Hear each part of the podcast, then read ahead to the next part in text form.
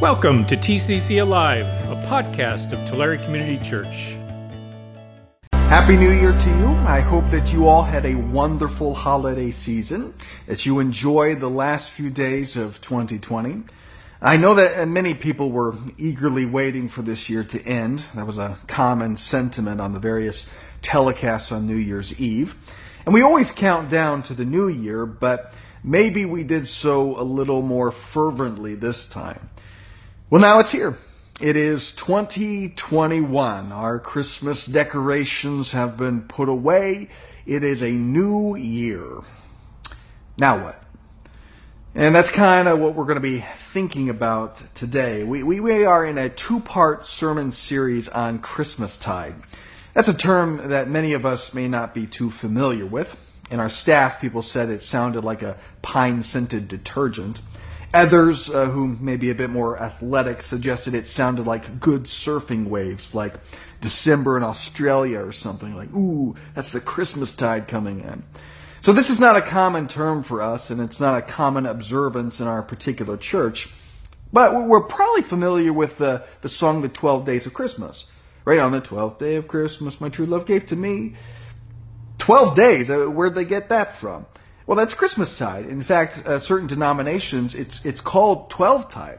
It's 12 days and it runs from December 25th to January 5th. As Pastor Ryan explained last week, Advent is the season of waiting and expectation. And our sermon series focused on holy anticipation, waiting in hope, waiting for peace, waiting for joy, waiting for love, waiting for Christ. Well, now Christ has arrived, and Christmastide commemorates his arrival. So we wanted to use the liturgical calendar to reflect on his arrival and our receiving of that gift now that the wait is over. The wait is over. The Messiah has arrived. The anointed one that was prophesied about has come at last. The Christ is here. The wait is over. What people had hoped for and longed for and desired to see has finally come. And it starts off just as dramatically as you might think. Here's how it starts. Luke chapter 2 verse 9. An angel of the Lord appeared to them and the glory of the Lord shone around them and they were terrified. But the angel said to them, Do not be afraid. I bring you good news that will cause great joy for all the people. Today, in the town of David, a Savior has been born to you. He is the Messiah, the Lord. This will be a sign to you. You will find a baby wrapped in cloths and lying in a manger. Suddenly, a great company of the heavenly hosts appeared with the angel, praising God and saying, Glory to God in the highest heaven, and on earth peace to those on whom his favor rests. When the angels had left them and had gone into heaven, the shepherds said to one another, Let's go to Bethlehem and see this thing that has happened, which the Lord has told us about. So they hurried off and found Mary and Joseph and the baby who was lying in the manger. When they had seen him, they spread the word concerning what had been told them about this child, and all who heard it were amazed at what the shepherds said to them. But Mary treasured up all these things and pondered them in her heart. The shepherds returned, glorifying and praising God for all the things they had heard and seen, which were just as they had been told. That feels about right. Jesus arrives and angels show up and the glory of God shines forth and they worship and praise and proclaim things about Jesus and everyone who hears about it is amazed. Then on the eighth day, they circumcise Jesus and they offer the sacrifices at the temple. Mary and Joseph are just minding their own business and out of nowhere, Simeon and Anna show up and prophesy over the child. That's fitting because this is no ordinary child. And then sometime later, Magi from the east show up and give him gold and incense and myrrh, kingly gifts. You know, some Christians, I, I think, are a little confused about when the Magi show up. Probably because of our nativity sets, right? They come with the Magi and we just set them up right alongside with the shepherds. Uh, but they weren't there at that point. Matthew says, chapter 2, verse 1 After Jesus was born in Bethlehem and Judea during the time of King Herod, Magi from the east came to Jerusalem and asked, Where is the one who has been born King of the Jews? We saw his star when he rose and have come to worship him. So the implication from the text is that Jesus is born And then the star shows up, and the Magi start their long journey to him. And you'll remember last week uh, in Luke, eight days after his birth, when they circumcise Jesus and give the offering, it says this As it is written in the law of the Lord, every firstborn male is to be consecrated to the Lord, and to offer a sacrifice in keeping with what is said in the law of the Lord a pair of doves or two young pigeons. That is the poor person's offering. Here's what the law says Leviticus. These are the regulations for the woman who gives birth to a boy or a girl. But if she cannot afford a lamb, she is to bring two doves or two young pigeons, one for a burnt offering and the other for a sin offering. In this way, the priest will make atonement for her and she will be clean. If you've received gold, frankincense, and myrrh, you could probably spring for a lamb. So this is pretty exciting times for Mary and Joseph, which is what you'd think in that sense. It's what you'd expect about the arrival of the Messiah. We've seen angels and visions and proclamations and prophecies, and now Mary and Joseph aren't so poor anymore.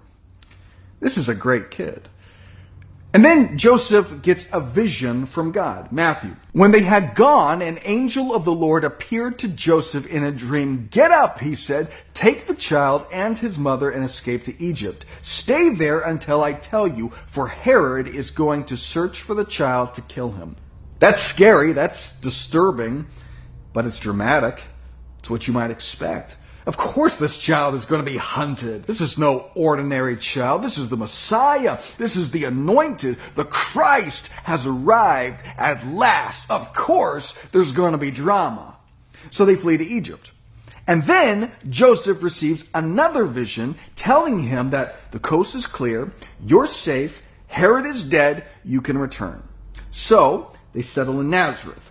And then, um, so they settle in Nazareth, right? And then they, well, they, they work, right? So they, they work and, and they eat and sleep and stuff like that. And, and Jesus grows. Jesus grows, which, which I guess is not that unusual, really. Um, you know, the arrival of Jesus starts off really exciting. I mean, the first few years were quite something, but then it just settles and everything becomes ordinary, normal, mundane, even. Now, there is one other story from Jesus' childhood. We see this in Luke chapter 2. Every year, Jesus' parents went to Jerusalem for the festival of the Passover. When he was 12 years old, they went up to the festival according to the custom. After the festival was over, while his parents were returning home, the boy Jesus stayed behind in Jerusalem, but they were unaware of it. Thinking he was in their company, they traveled on for a day. Then they began looking for him among their relatives and friends.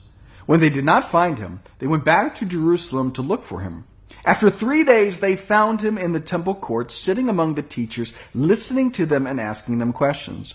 Everyone who heard him was amazed at his understanding and his answers.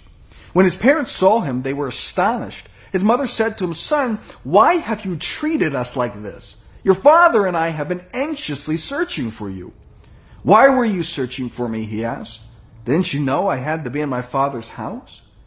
But they did not understand what he was saying to them. Then he went down to Nazareth with them and was obedient to them. But his mother treasured all these things in her heart, and Jesus grew in wisdom and stature and in favor with God and man. This shows us that Jesus is exceptional, that Jesus is no ordinary child, that he is amazing.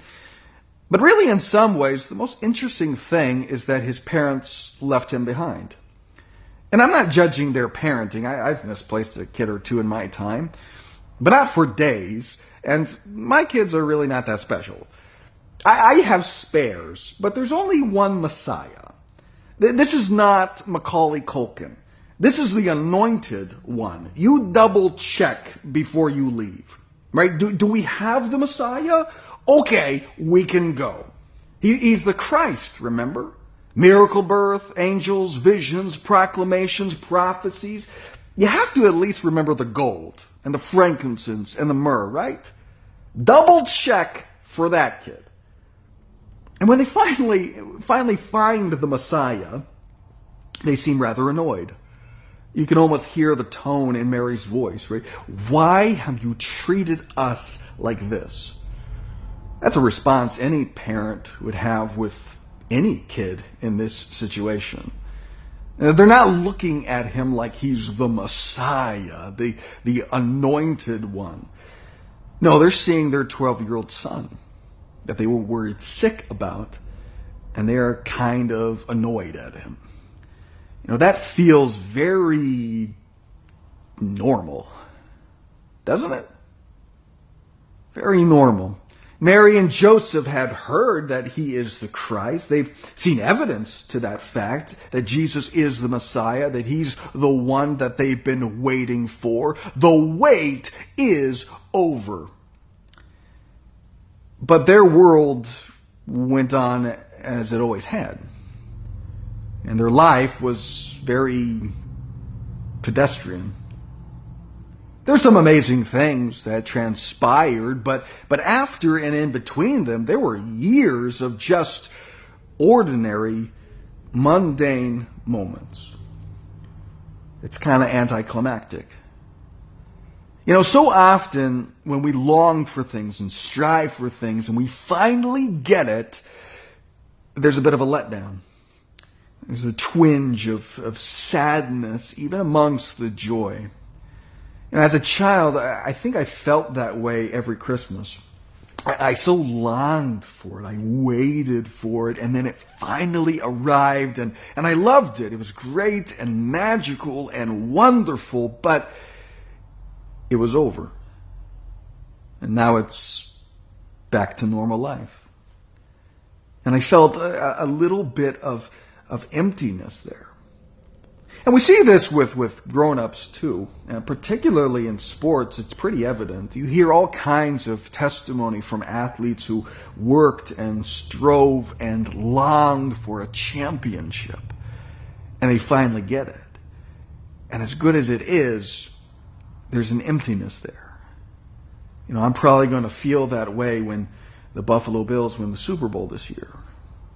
So pray for me. But, but I think that this restlessness in us is in many ways a, a good thing. You know, I love this quote from C.S. Lewis. He says this If I find in myself desires which nothing in this world can satisfy, the only logical explanation is that I was made for another world. But the question is, can we have that feeling of letdown or, or melancholy? Do we have that feeling when it comes to Christ? I think the honest answer is yes. And in large part because we are still waiting, just like they were. Well, the Messiah had arrived, the anointed one, the Christ has come at last. The wait is over. Now it's time to wait some more. You know, Luke tells us that Jesus doesn't start his ministry until he's about 30. Luke chapter 3. Now, Jesus himself was about 30 years old when he began his ministry. And that is the state that, that we are in. We celebrate Christ's arrival, but we wait for his second coming. And as we walk this Christian walk, when we first receive Christ, it can be so exciting and filled with joy and passion and zeal and drama. But then as life goes along, it can sort of settle and everything becomes ordinary, normal, mundane, even. Back to C.S. Lewis, he, he talks about this in the Screwtape Letters. I've mentioned that book many, many times from the pulpit. I think it's a really good one.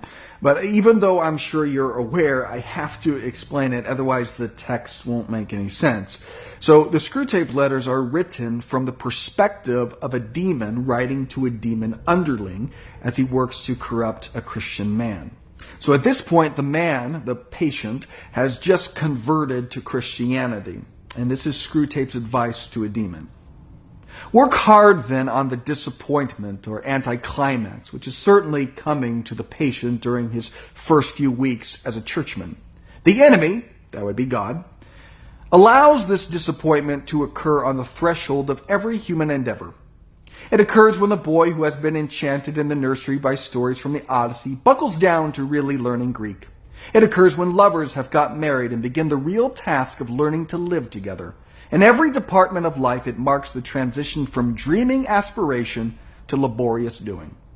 Desiring their freedom, he therefore refuses to carry them by their mere affections and habits to any of the goals which he sets before them. He leaves them to do it on their own, and there lies their opportunity. But also remember, there lies our danger. If once they get through this initial dryness successfully, they become much less dependent on emotion and therefore much harder to tempt.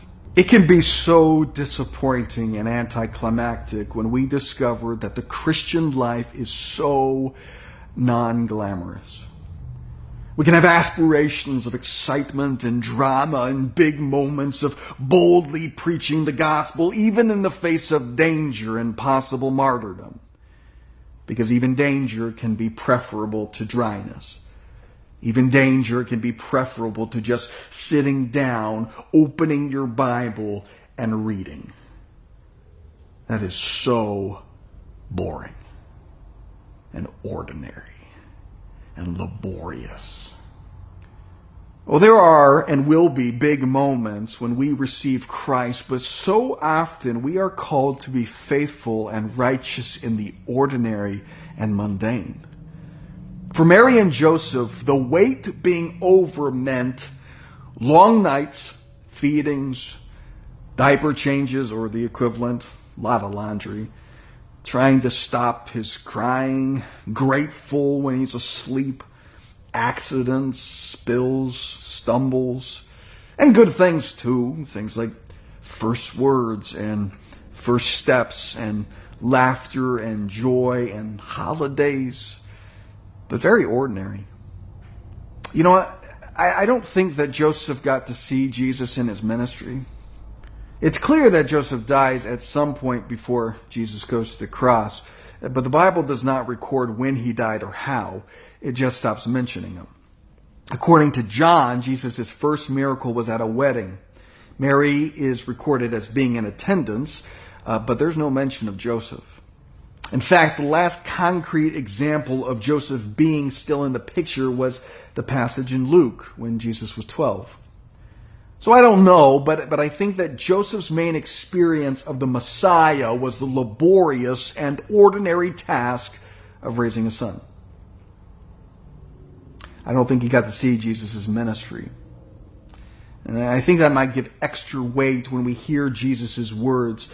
In the midst of his ministry, he says this to his followers Blessed are your eyes because they see, and your ears because they hear. For truly I tell you, many prophets and righteous people longed to see what you see, but did not see it, and to hear what you hear, but did not hear it. You can feel the excitement from the disciples. This is exciting times. The wait is over, but recognize that many people long to see this, but didn't. Righteous people prophets even. In John it says this Meanwhile, his disciples urged him, Rabbi, eat something. But he said to them, I have food to eat that you know nothing about. Then his disciples said to each other, Could someone have brought him food? My food, says Jesus, is to do the will of him who sent me and to finish his work. Don't you have a saying, it's still four months until harvest? I tell you, open your eyes and look at the fields. They are ripe for harvest. Even now, the one who reaps draws a wage and harvests a crop for eternal life, so that the sower and the reaper may be glad together. Thus the saying, one sows and another reaps, is true. I sent you to reap what you have not worked for. Others have done the hard work, and you have reaped the benefits of their labor. Oh, we undoubtedly would rather be the reaper than the sower. We want to be a part of the excitement of a harvest where the fields are ripe and to see the masses come into the kingdom of God. But many righteous people have longed to see it, but didn't. That may not be our task. But our response should be like Jesus. My food is to do the will of him who sent me and to finish his work. Whether that is sowing or reaping, whether that is filled with excitement and danger and big moments and miracles, or whether that is in small and ordinary and the mundane tasks of life. Do the will of Him. You know, Jesus did bless uh, their eyes for seeing those things, but, but God also blesses the humble. You know, in that same chapter in Matthew where Jesus tells them, Your eyes are blessed for seeing what I'm doing, and your ears are blessed for hearing what I'm saying, we have this account. Coming to his hometown, he began teaching the people in their synagogue, and they were amazed. Where did this man get this wisdom and these miraculous powers? They asked. Isn't this the carpenter's son? Isn't his mother's name Mary? And aren't his brothers James, Joseph, Simon, and Judas? Aren't all his sisters with us? Where then did this man get all these things? And they took offense at him. That's crazy, isn't it? Uh, their ears heard his teachings and were amazed by it. Their eyes saw miracles even, and they took offense at them. Contrast that with Simeon. Know, as Pastor Ryan spoke about last week, uh, Simeon is waiting for the Messiah. And he goes to the temple and he sees a baby. A baby from a poor family from Nazareth. And before Jesus ever says a word, before he ever performs a miracle, Simeon, by the Spirit, through faith, sees Jesus as he is. Oh, he's not fooled by the ordinary and humble and unassuming manifestation. No, he sees him for who he is. And that is so important for us because one of the main ways that we experience and see Christ is through the regular and ordinary, and let's face it, not that impressive people seated with us in this congregation. Your life might feel ordinary and mundane and unexceptional, but when lived in faithfulness and righteousness, it is the manifestation of Christ Himself. Back to Screwtape. In that same chapter that we read, it says this. When he goes inside, he's talking about church.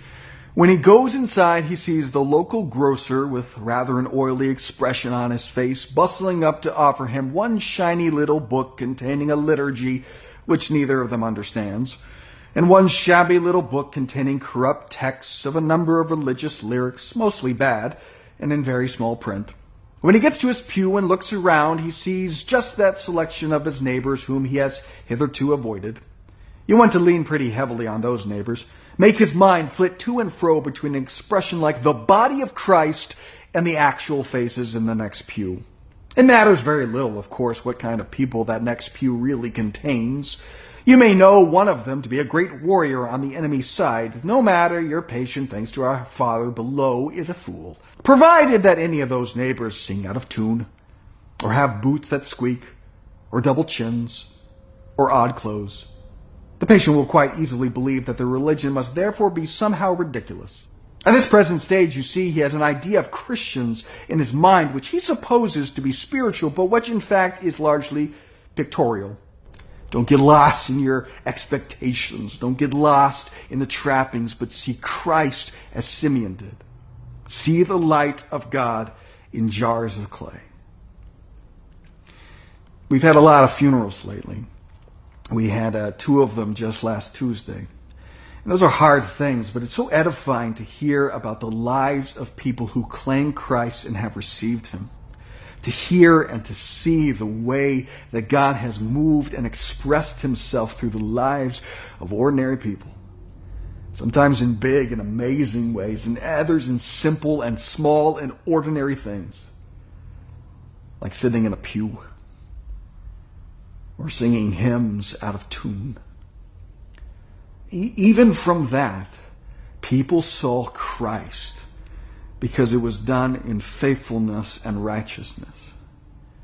And that's what's going to last. What's going to last is the ways in which we showed Christ in the big and small ways that we were faithful and righteous, where we can claim, I did the will of Him who sent me. Whether His will be grand or small, miraculous or mundane to our own eyes, we have received Christ. We have received the gift. We have opened the gift. The wait is over. Now live it out in faithful obedience until he comes again. Amen.